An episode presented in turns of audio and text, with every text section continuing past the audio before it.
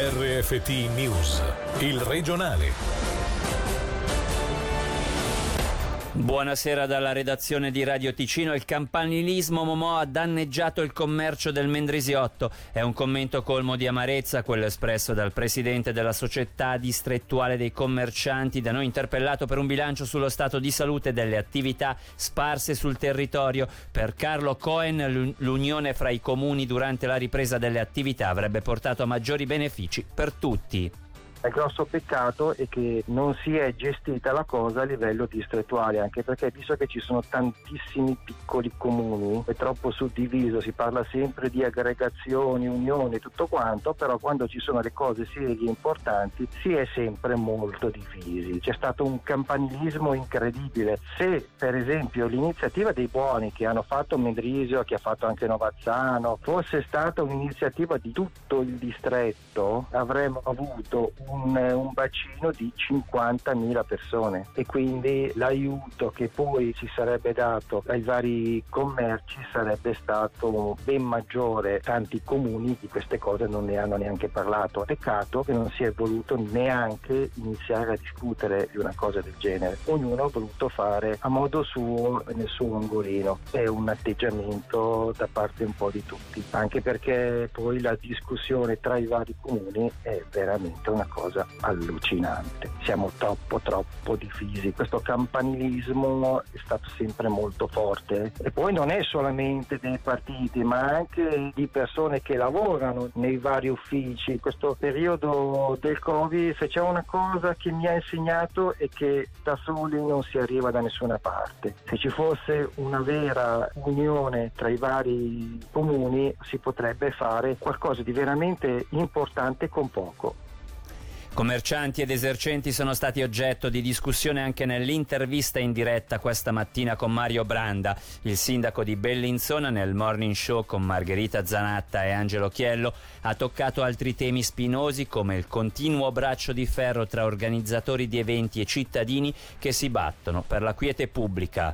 Io ho avuto modo di parlare con diversi di loro e devo dire che sono tutto sommato piuttosto uh, soddisfatti. Noi abbiamo provato a organizzare qualche cosa di nuovo, giovedì, il venerdì, il sabato in diversi luoghi della città. Sono dei piccoli concerti, degli intrattenimenti di dimensioni eh, ridotte che però forse aiutano a far uscire le persone di casa e a ritrovarsi la sera per l'aperitivo e a passare qualche momento insieme. Ho l'impressione che questa dimensione quasi più intima in realtà aiuta le persone a ritrovarsi e a uscire, a uscire di casa casa. C'è ancora sta polemica bellinzonese con chi reclama in centro? Ci sono persone che reclamano, certamente, qualcosa naturalmente ci fa rimanere attenti a questo aspetto. Lo ripeto, non bisogna demonizzare chi reclama, non bisogna naturalmente neppure demonizzare chi cerca naturalmente di animare, di fare, di fare festa. Il problema come sempre è trovare un punto di equilibrio. Non è detto che nel frattempo magari qui lo si sia effettivamente trovato e le persone stanno, mi pare, tutto sommato apprezzando questa stagione. Occupazione, l'impatto della pandemia mette a dura prova l'economia ticinese con dati tre volte peggiori rispetto a quelli registrati a livello nazionale. Stando all'ultimo aggiornamento sull'occupazione dell'Ufficio federale di statistica relativo al periodo da aprile a giugno, se a livello svizzero il calo è stato dell'1%, nel nostro cantone la contrazione sfiora il 3%, toccando soprattutto le persone attive nel settore terziario, un dato che non sorprende il direttore della divisione dell'Economia Stefano Rizzi. Ma il Ticino sicuramente ha subito in maniera importante la fase eh, di eh, chiusura, tutto sommato per quanto riguarda la disoccupazione, ma probabilmente eh, trattenuta anche da un forte utilizzo dell'indennità di lavoro ridotto, eh, non è cresciuto, anzi negli ultimi mesi addirittura sta anche un po' diminuendo. Per quanto riguarda l'occupazione abbiamo questo dato che appunto visto la particolare situazione del Ticino in fondo non sorprende più di quel tanto. Vista anche la tenuta dell'economia eh, ticinese nel suo complesso, anche trainata per esempio positivamente dal turismo eh, in questa estate eh, particolare, eh, restiamo tutto sommato positivi. Evidentemente anche l'incertezza generale che regna, anche una situazione internazionale estremamente delicata eh, ci fanno evidentemente essere molto prudenti ed è per questo eh, che è necessario un costante monitoraggio della situazione. Ora le brevi con Angelo Chiello.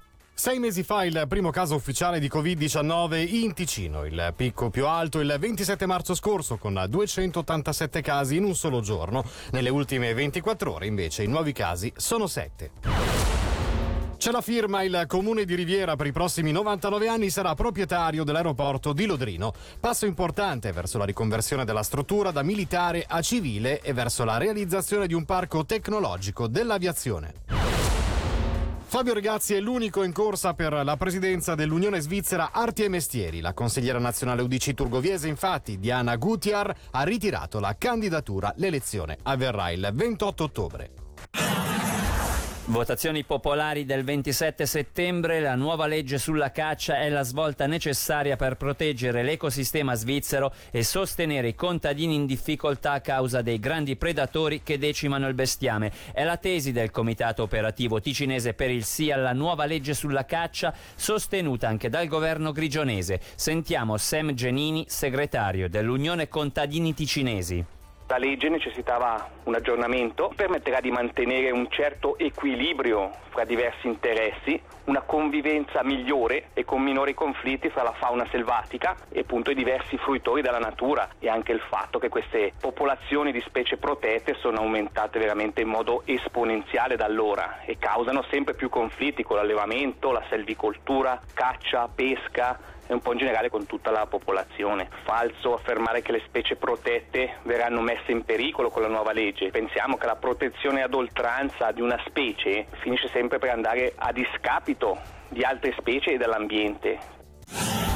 Agosto è il mese dello sfalcio delle verghe d'oro. Queste piante, alte fino a un metro e mezzo, originarie del Canada, rappresentano un problema per la flora e la fauna della nostra regione. Infatti, come ci spiega Mauro Togni, coordinatore del gruppo di lavoro organismi alloctoni invasivi, crescono in maniera incontrollata formando delle monocolture che riducono a zero la biodiversità.